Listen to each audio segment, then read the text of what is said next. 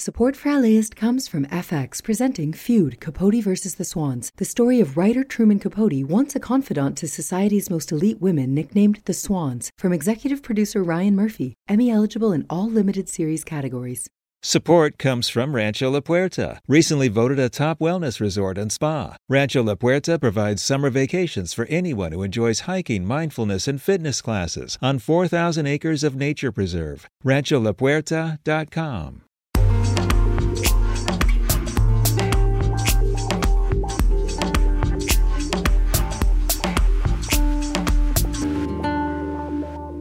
Studios.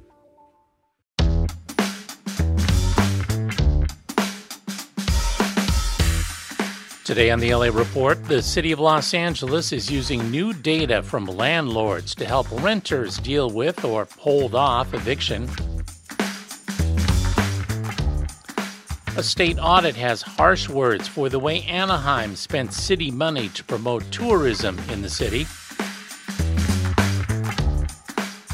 And you see all those oranges and lemons in those backyard citrus trees in Redlands? Well, they gotta go. They might be infested by the crop ruining oriental fruit fly.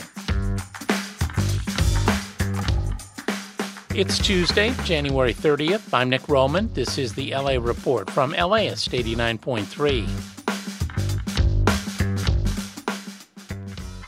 LA City workers are using new information now available to the city to track down renters who are close to getting evicted and to tell them about their rights and about help that's available. The info is part of a new rule passed last year by the LA City Council.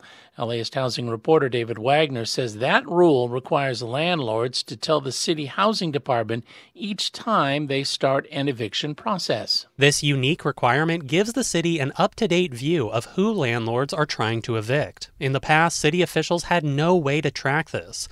But now, outreach workers are using the filings to show up and offer help at the doors of renters at risk of losing their homes. LAist housing reporter David Wagner. Advocates for landlords say that rule gives tenants an unfair advantage in eviction court.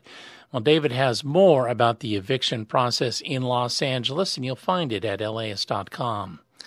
The San Bernardino County Sheriff's Department says deputies have arrested five men in connection with the killing of six people who were gunned down last week in the Mojave Desert.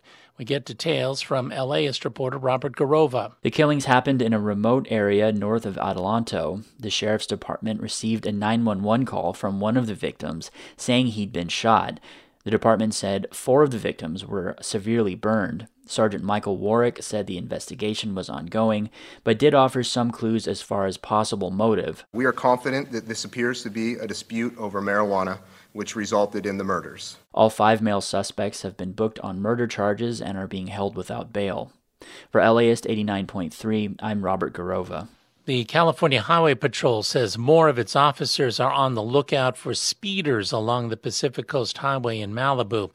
The city last week okayed a $2 million contract to add three CHP officers to focus on speeding, what city officials say is the top problem on PCH might remember that back in November, Malibu declared a local state of emergency after four Pepperdine students were struck and killed on PCH when a speeder triggered a multi car crash. A state audit released today has found little oversight in the way Anaheim routed millions of public dollars to tourism promotion groups in the city. LAist Orange County correspondent Jill Replogle has paged through that audit. Auditors say some of those funds were improperly used for political lobbying and to support candidates friendly to the resort district. Auditors also questioned the transfer of 1.5 million in pandemic relief funds from the city's tourism bureau to a nonprofit group affiliated with the Anaheim Chamber of Commerce. Auditors found there was no formal contract for the transfer. The audit is the latest in a series of damning reports on the business and tourism industry's grip on city affairs and funds. In the last few years, a former Anaheim mayor and a former Chamber of Commerce president both pleaded guilty to federal corruption charges. For LAist 89.3, I'm Jill Replogle. When we come back, bad news for those backyard citrus trees in Redland. The oriental fruit fly has infested the city. Support for LAist comes from FX's The Bear. Season 2 of the Emmy winning comedy follows Carmy, Sydney, Richie, and the rest of the crew as they work to transform their grimy sandwich joint into a next level spot. It turns out the only thing harder than running a restaurant is opening a new one. Starring Jeremy Allen White, Ayo Edebiri, and Eben Moss-Bachrach. Television Academy members can watch all episodes of The Bear at fxnetworks.com slash FYC. Support comes from Rancho La Puerta, a health resort with 84 years of wellness experience providing summer vacations centered on mindfulness and well being. Activities include sunrise hikes, water classes, yoga, and spa therapies, all set in a backdrop of a dreamy summer sky. A six acre organic garden provides fresh fruits and vegetables daily. Learn more at rancholapuerta.com. This is the LA Report. I'm Nick Roman. All right, let's go to Redlands now, where the oriental fruit fly has infested backyard citrus trees. The California Department of Food and Agriculture now says all that fruit has got to go. More now from LAist reporter Yusra Farzan. State workers will strip the fruit from the trees of 2,000 residences in Redlands. The Department of Food and Agriculture says this will help break the life cycle of the fruit fly that can potentially destroy crops like oranges, avocados, and tomatoes. For commercial growers, there's already a produce and crop quarantine in place for parts of San Bernardino and Riverside counties, home to over 330,000 acres of farmland. Farmers can't sell, donate, or even distribute their produce and instead must dispose of them. If left unchecked, the fly infestation can result in billions of dollars in losses and impact California's food supply. For LAist 89.3, I'm Yusra Farzan. Well, there was success for the Space Shuttle Endeavour's slow and careful late night drive to its new location in Exposition Park.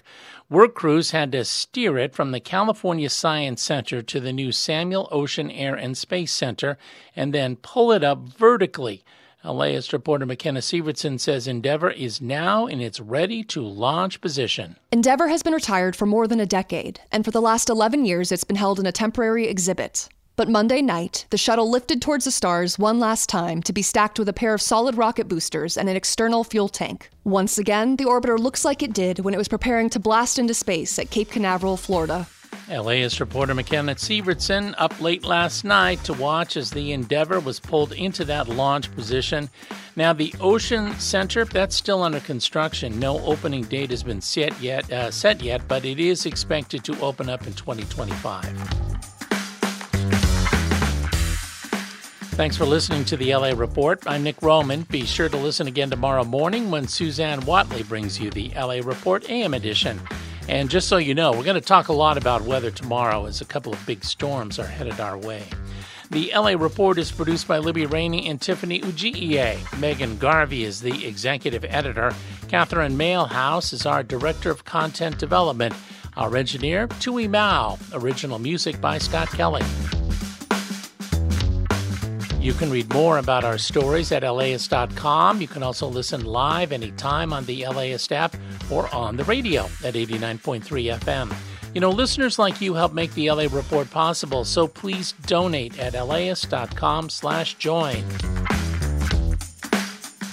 This podcast is supported by Gordon and Donna Crawford, who believe quality journalism makes Southern California a better place to live.